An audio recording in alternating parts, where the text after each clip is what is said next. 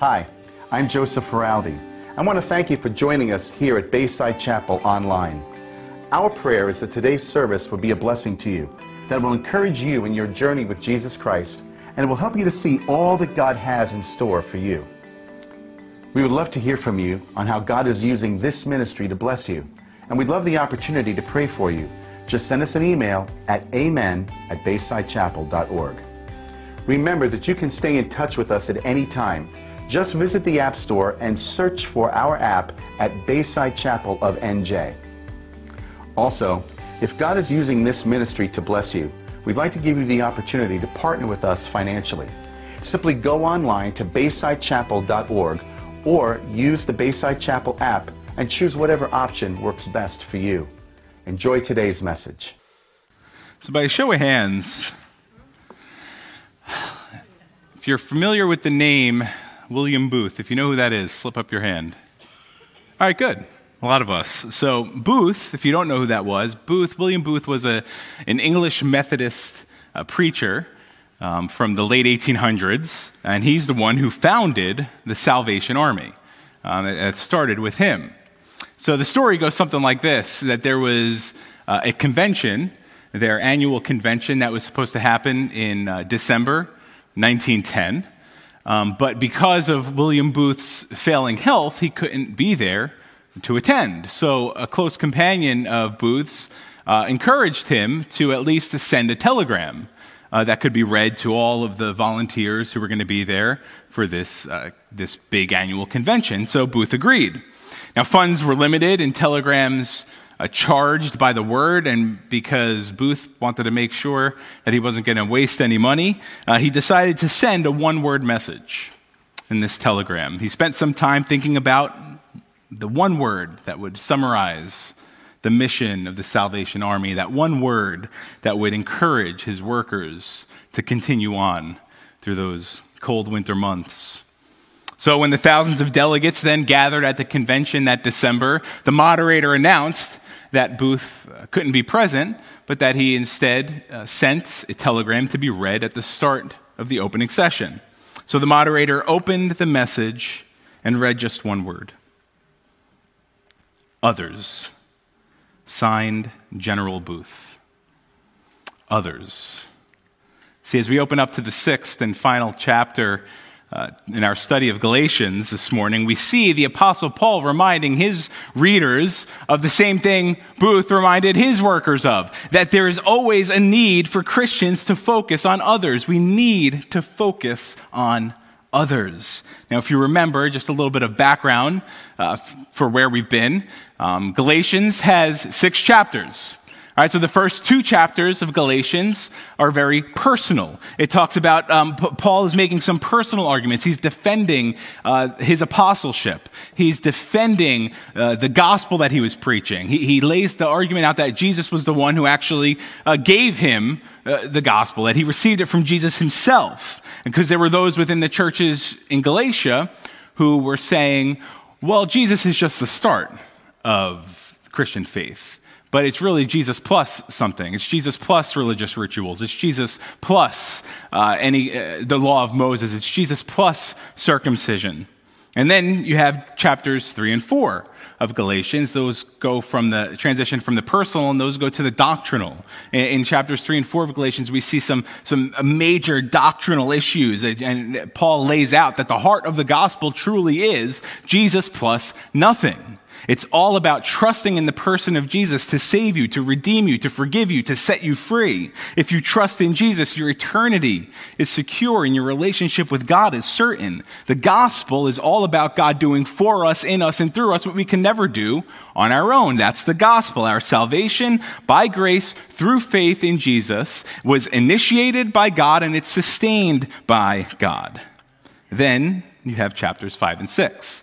And then in chapters 5 and 6, Paul uh, then shifts from the doctrinal to the practical. He shows, okay, so, so what does all of this mean for our daily living? How should this actually practically affect us day in and day out? He explains then how the gospel should take root practically in our lives, transforming us and, and enabling us to transform those, helping to transform those around us. And Paul, that's the point that Paul made in Galatians 5.13 when he said, for you were called to freedom, brothers.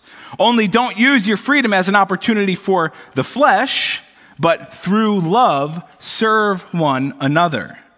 And then last week, Pastor Joe showed for us that uh, really the only true way for a Christian to live his or her life is independence on the Spirit. Is by walking in the Spirit. And that's exactly what Paul meant in Galatians 5:16 when he said, "But I say, walk by the Spirit, and you will not gratify the desires of the flesh." So now we get to Galatians chapter 6, verses 1 through 10. And now Paul further applies the gospel uh, horizontally. He shows what it looks like when there's not just one, uh, not just two, not just a handful of people who are yielded to the Spirit, but he shows what it looks like when there's a community, an entire church community of believers who are yielded to the Spirit. And so, what we're going to learn today is that spirit led Christians cultivate spirit filled community. When we truly live lives of dependence on the Holy Spirit, it will change the way we relate to one another. It's going to lead to a stronger church family marked by selflessness, marked by servanthood, marked by humility, marked by love. Spirit led Christians cultivate spirit filled community. Now, in the passage, Paul's going to lay out at least four ways that each of us can uh, help cultivate this kind of spirit filled community. So here's the first way, jumping right into it. The first way is one, we gently restore one another. The first way we cultivate spirit filled community is by gently restoring one another. This is exactly what Paul says in verse 1, Galatians chapter 6, verse 1. He says, Brothers, if anyone is caught in any transgression, you who are spiritual should restore him in a spirit of gentleness. Keep watch on yourself, lest you too be tempted. Uh, so, Paul essentially says here you want to know how to cultivate a spirit filled community? You begin by restoring gently a brother or a sister who's become entrapped, ensnared, caught under the weight of sin. And Paul begins the verse by using family language. He calls, he, he, calls them his brothers, his brothers and sisters, right? He's reminding the Christians in Galatia that they're all part of God's large family. And as we all know, being part of a family comes with problems. Sometimes, many times, those of us who make up a member of that family get caught in sin. We get overtaken by sin. So then, if that is the case and that happens, what should our response be when we see a brother or sister caught in sin, overtaken by sin? Or do we gossip about it in the form of a prayer request? Right. Do we repeat what we heard from someone else close to that person? Do we avoid the person? Do we judge the person? See, that might be the cancel culture method of, of dealing with with sins, but that is not the Christ centered method, uh, especially for those of us who've been on the receiving end of God's grace and forgiveness, the same grace we're supposed to reflect to others. Instead, what Paul says is that those who are spiritual should restore the brother or sister in gentleness. Now, by spiritual, Paul isn't referring here to like this uh, elite class uh, of Christians um, that, there's only, that there's only an elite class of Christians who can do the restoration here. He, he's instead simply saying that the restoration needs to be initiated by a believer who's walking in the Spirit. That's what he means by spiritual. So all believers uh, really should be walking in the Spirit. We're all spiritual. So that's what he's talking about by a believer who's walking in the Spirit, like he described at the end of chapter 5. See, it's that kind of spirit led believer who's to come alongside a sinning saint and to help restore that person. And the word here that Paul uses here for this kind for, for, for, restore, this kind of restoration, it actually comes from a Greek medical term that they used uh, to set a bone after it had been broken. That's, that's what the word restore means. Right? So, so we're to help a wandering brother get back to the gospel. We're, we're, we're to help promote repentance. We're there to help foster healing within that person, but we're to do it with gentleness not harshly, not for the purpose of punishment, not out of pride, but gently and patiently realizing that no one, No one is immune to the trappings of temptation and sin and flesh. And remembering that the grace of Jesus is sufficient to cover all of our mistakes, all of our hurts, all of our hangups, all of our bad habits. But Paul cautions that when we do restore another, that we need to be careful to not fall into the same temptation that we're trying to help that family member out of. Now, we have to admit, something about this makes us really, really uncomfortable. Right, we live in a day and age where everything is about the good of the individual, right? The motto is you do you. I'll do me, you do you. You live independently from me. Our lives don't interconnect. Right? We're, we're very independent people especially in America. We love our independence. We're very individualistic. We don't like asking for help. We certainly don't like uh, when others perceive us as being a person in need of help. And we've taken that do it yourself approach and we've applied it to Christianity. But understand this the New Testament knows nothing, nothing of independent Christianity. Uh, those two terms don't even go side by side, independent Christians. Right? Woven into the very fabric of the Christian faith is the need for face to face, flesh to flesh community. And it's within that context of deep and meaningful Christian relationships that spiritual restoration happens. It's within that kind of Christian community where we lock arms with others and where we march forward in our mission of pointing others to the beauty of Jesus and the need for his gospel. So there's really a couple exhortations in this one verse. It's an exhortation to the believer who's stuck in sin, right? So, so, you need to know that whatever sin is, whatever that sin is, whatever it is that you're struggling with, whatever uh, that secret thing is that you've been trying to get under control uh, in your own strength, privately, without letting anybody else in, realize that you were not designed to overcome those kinds of struggles alone in isolation. There's a large community of believers in this church who want nothing but to see you grow closer to Christ. People who love you, people who want to encourage you, people who only care about you and want what's best for you. This church isn't a place where we put your sins on display, where we humiliate you, where we judge you. It's a place of restoration, it's a place of reconciliation. That's what the gospel does. Therefore, that's what the church should be about. You need deep and meaningful, Christ centered relationships if you want to truly grow in your Christian walk. You need some of those no secret friendships. You need brothers or sisters around you who truly know you, who know the real you, who you've let see the real you.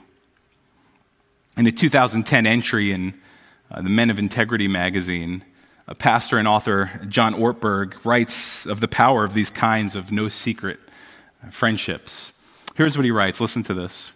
He says, One of the most important moments of my spiritual life was when I sat down with a longtime friend and said, I don't want to have any secrets anymore. And then uh, Pastor John goes on and he says, I told him everything I was most ashamed of.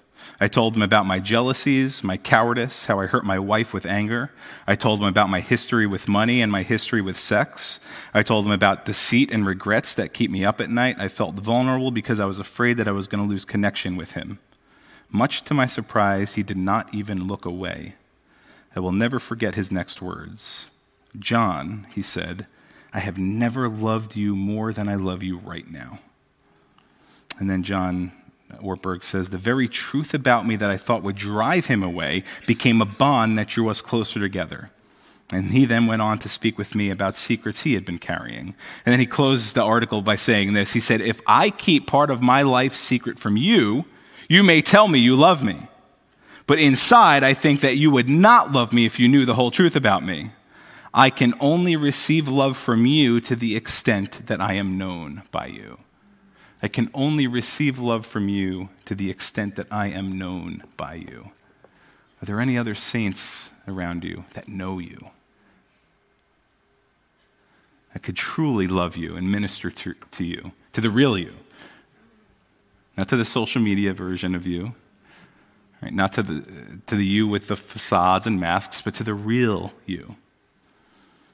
Or are we all leading such busy, distracted and self centered lives that we don't even notice when we need help, and we don't even notice when there's a, a stumbling saint who needs help. Or there's some adjustments that God wants to make in our lives or in our hearts to, to, to refocus our priorities so we could actually be considering others.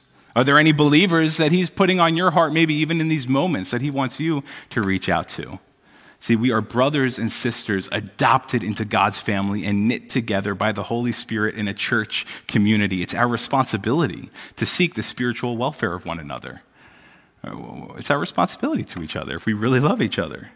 If we're being led by the Spirit, then we'll stop at nothing to cultivate a spirit filled community. So, the first way we do that, the first way we foster such a, an, an interdependent a community like that is by gently restoring one another. And then Paul gives us a second way to cultivate a spirit filled community, and that's by graciously bearing the burdens of one another. The second way we cultivate spirit filled community is when we graciously bear the burdens of one another.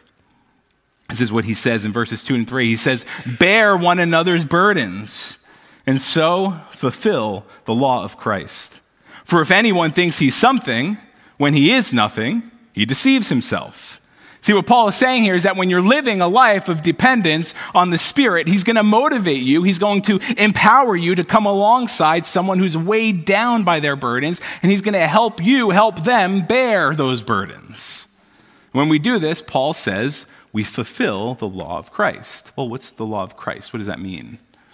Well, Paul said in Galatians 5:14, he said this. He said, "For the whole law is summed up in a single commandment: you shall love your neighbor as yourself." That's the law of Christ. So when we bear the burdens of another believer, we're fulfilling Jesus' commandment to love.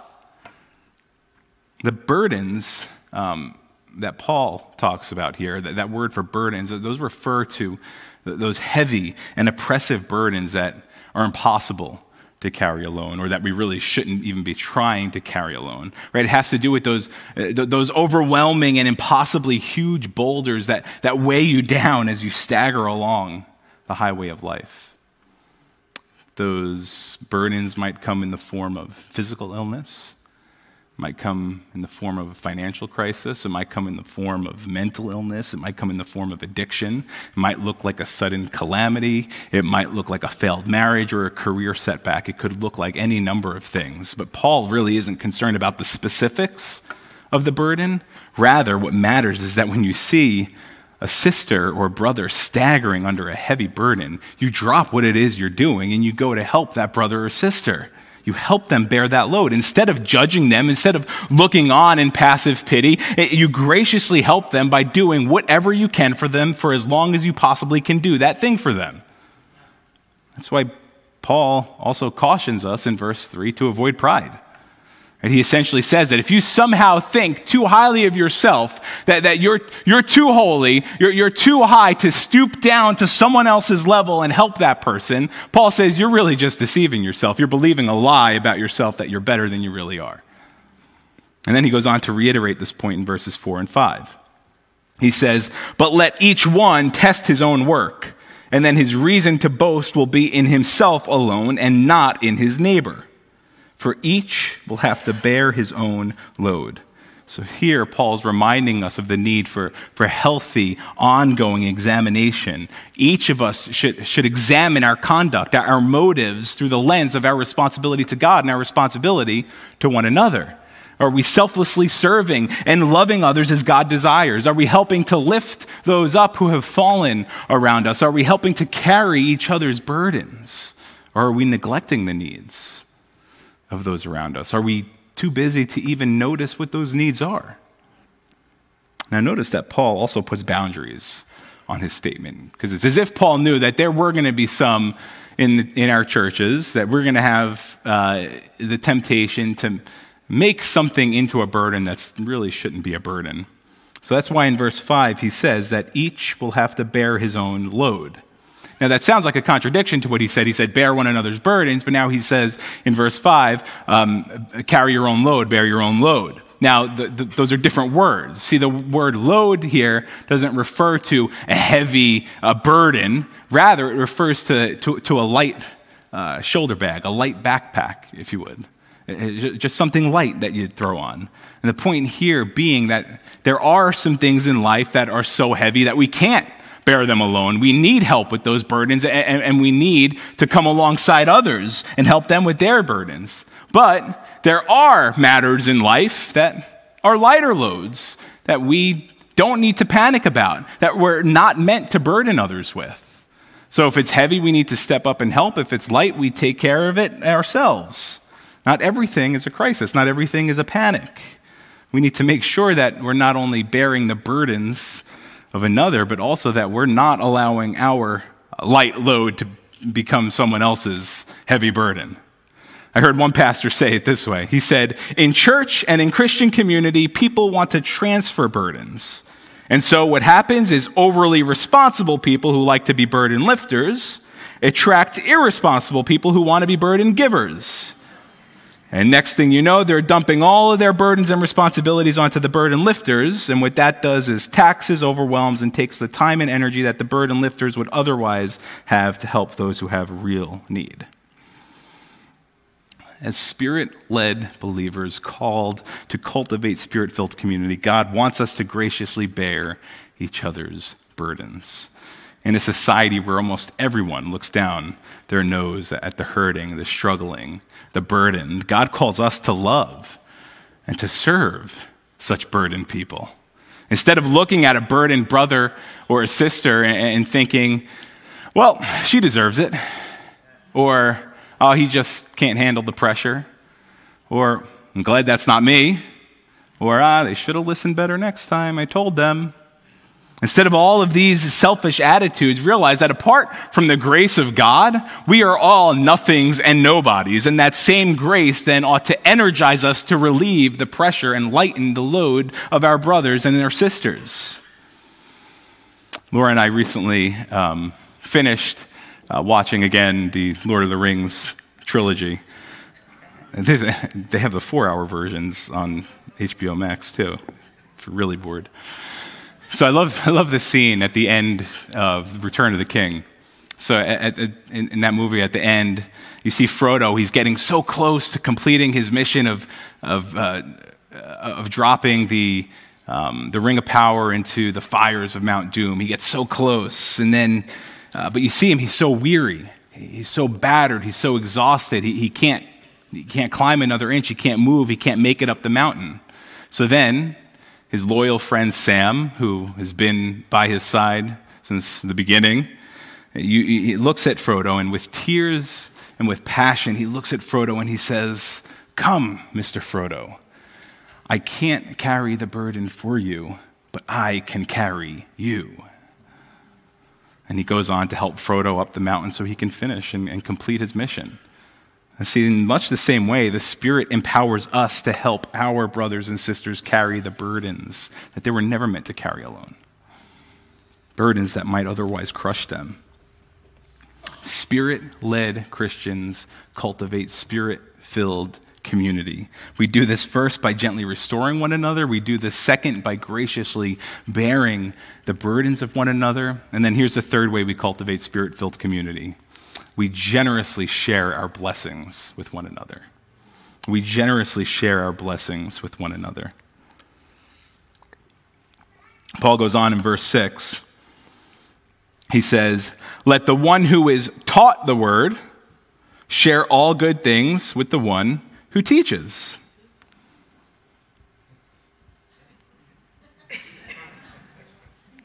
Just make sure you're paying attention. So here, Paul is highlighting the principle of, of sharing our blessings with one another, but he's focusing specifically um, on the interplay between Bible teachers and Bible students, right? The teacher of the word shares spiritual blessings, the student of the word shares material blessings or, or whatever blessings, whatever good things they have to, to share. And after all, a lot of times what we do with our material blessings is really an indicator of what we truly value spiritually. It's been said that generosity is the test of grace, right? One who has been transformed by grace ought to be one who is very generous. Generous with their words, generous with their deeds, generous with their time, generous with their finances. And then Paul then brings to the forefront the, the divine law that has been in operation in our lives since the beginning of time that we reap what we sow. That's, that's a divine law that you see all throughout Scripture. We reap what we sow. And that's what Paul says in the next two verses, verses 7 and 8. He says, Do not be deceived. God is not mocked.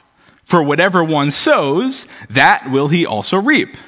For the one who sows to his own flesh will from the flesh reap corruption but the one who sows to the Spirit will from the Spirit reap eternal life. So, uh, what Paul is essentially saying here is that Christians have, have two fields in which they could sow they have the field of the Spirit and the field of the flesh. One of those two fields. So you picture a country estate that has these two large fields. One is called spirit field, one is called the, the, the flesh field. Okay, so now every single day we have dozens and dozens of chances to sow seed into one of those two fields. Every sentence we speak, every step we take, every conversation we have sows seeds into one field or the other.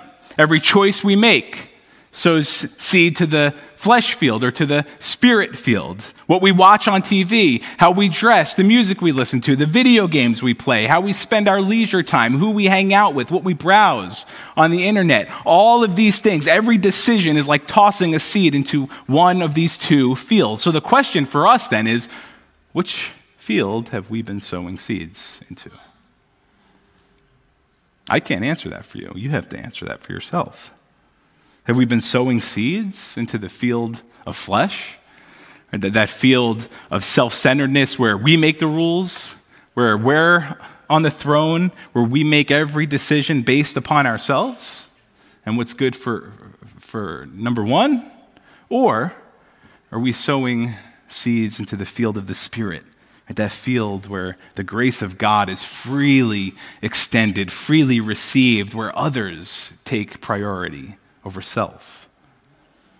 I love the way John Stott summarizes this in his commentary on Galatians. He says this He says, Every time we allow our mind to harbor a grudge, nurse a grievance, entertain an impure fantasy, wallow in self pity, we are sowing to the flesh.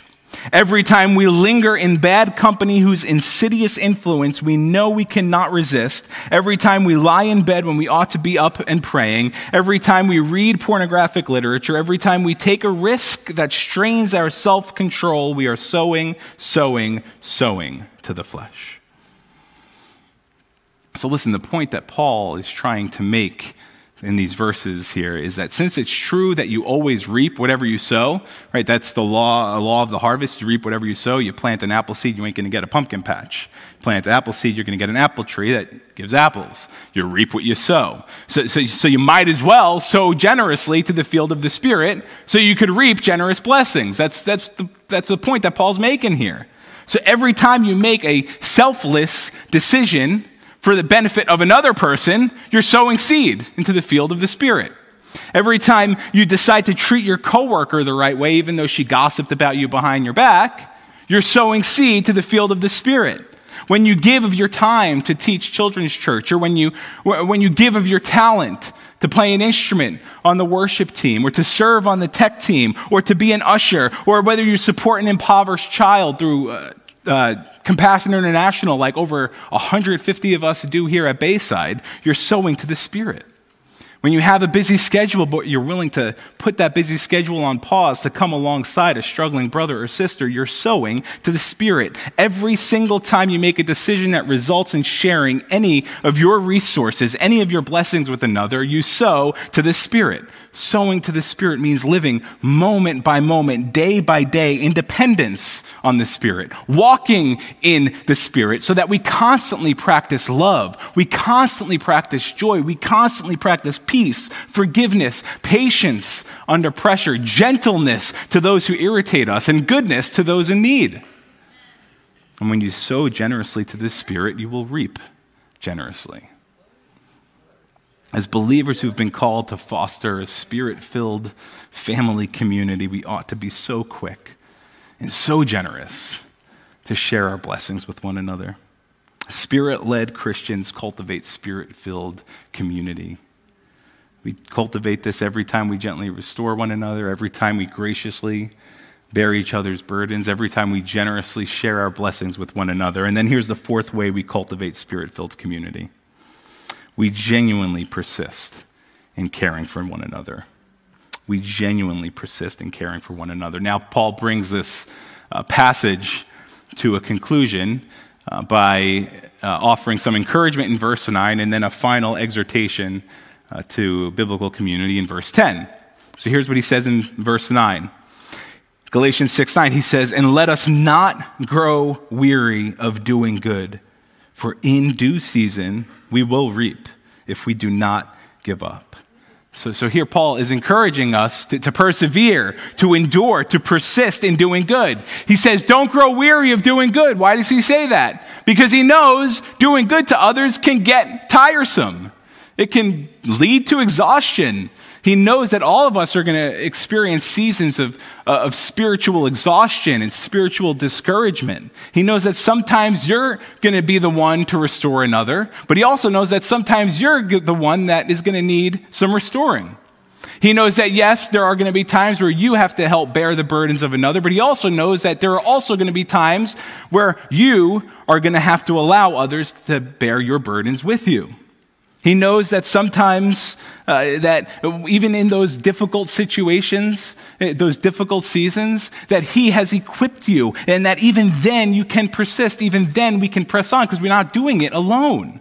We can press on in seasons of stumbling and falling and making messes everywhere because we have a gentle and loving Father who has given us brothers and sisters to gently and lovingly restore us. We can press on in seasons of crushing burdens and heavy loads because we have a strong and selfless Father who has empowered brothers and sisters around us to selflessly and graciously bear our burdens. We can press on in difficult seasons of need because we have a generous Father who's blessed brothers and sisters around us to generously share their blessings with us. We could press on in seasons of darkness, in seasons of depression, in seasons of discouragement because we have a caring Father who's surrounded us with brothers and sisters who care for us. And ultimately, we press on, we persist because we have an amazing Savior who will one day set things right. And until he does set things right, here's what he says to us He says, Come to me all of you who are weary and carry heavy burdens,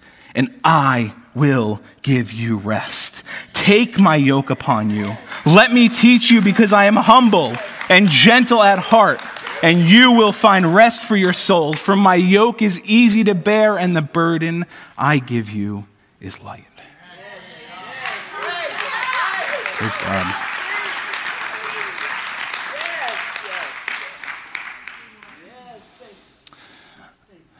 Thank you, Jesus. And then Paul closes this passage with one final exhortation. In verse 10, he says, So then, as we have opportunity, let us do good to everyone, and especially to those who are of the household of faith. Now, Paul uses a particular word for opportunity here. Um, it's the Greek word kairos, and it's the same uh, word that he used when he translated seasons in the previous verse. So, and, and what he's doing, he's using these two Greek words in uh, these two different ways. He's essentially he's trying to, to play, paint this word picture for us. He's trying to paint this portrait for us to see uh, that God strategically places opportunities in our path for us to do good. Right? They're divinely orchestrated. I mean, do you ever go through your day thinking, about all the opportunities that come. Do you ever go through your day thinking, all right, Lord, what situation are you going to put me in today where I'm going to have the opportunity to express love to another, to serve another, to tell somebody about you, to help somebody? Eh, we need to see these opportunities as God ordained. God places opportunities in our path for us to express the fruit of the indwelling Christ, to love others, to serve others through us.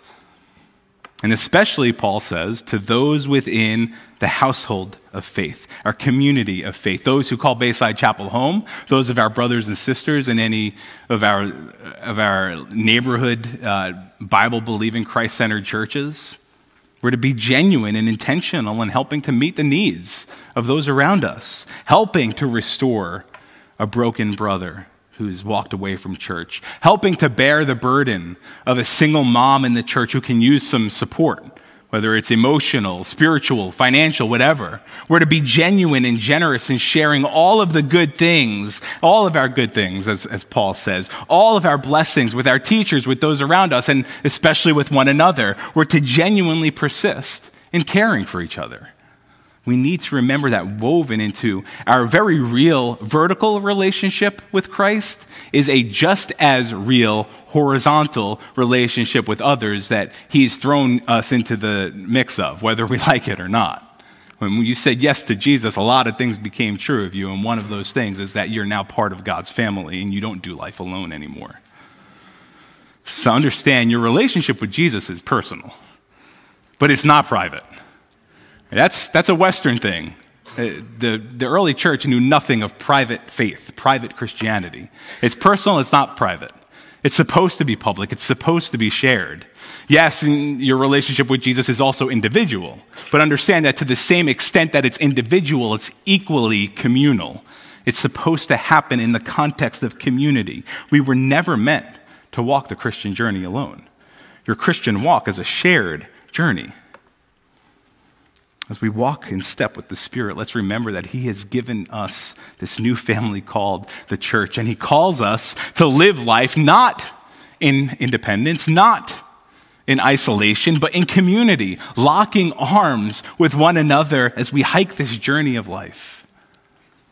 Spirit led Christians will always cultivate spirit filled community. Always. We do this by gently restoring one another by graciously bearing each other's burdens, by generously sharing our blessings with each other, and by genuinely caring for one another. I can't help but wonder what our churches would look like if every single one of us took seriously our responsibility to one another. Because we have a responsibility to one another. It's kind of like the story of the group of church men who refused to give up on one of their buddies in his book that's called The Book of Manly Men. Uh, author Stephen Mans- Mansfield, he tells a true story about a church that had this uh, incredible, thriving men's ministry. And this men's ministry all started uh, because of one driving force behind it. And it was a, a guy by the name of Taylor. Taylor was the one who, who drove this men's ministry. He, he started it all. He was kind of the, the, the, face of it. He, he led it, and it, was, it just flourished in this one church. It changed men's lives in the, in, within the church. It made a lasting impact within the community. But then there was a major transition that happened in the church, and somehow during that transition, uh, Taylor got uh, deeply hurt uh, by um, the church community, and he left the church. He wouldn't talk to anybody, and people assumed that he'd eventually find his way back, but he never did. So finally, some of the men in the church took it upon themselves to reach out to Taylor. After some discussion, the guys, the guys got together, they had a little bit of a chat, and then they came up with a very, very bold plan. Here was their plan we're going to camp outside Taylor's house, all 150 of us. So they set up rotating shifts.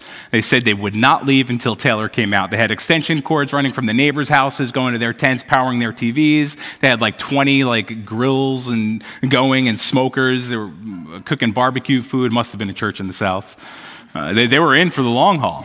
They even had big signs all over the place. Signs like, Taylor, come out. Taylor, we love you. Taylor, we're not leaving until we see you. We know you're in there.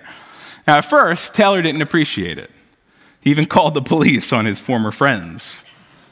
As a matter of fact, the police showed up twice a day for almost a week. Every single time they came, Taylor would have to come to the door to explain the situation to the police. And every single time Taylor came to the door, opened the door to explain the situation to the police, the men camping in his yard would explode with cheers until Taylor finished his chat with the police and closed the door.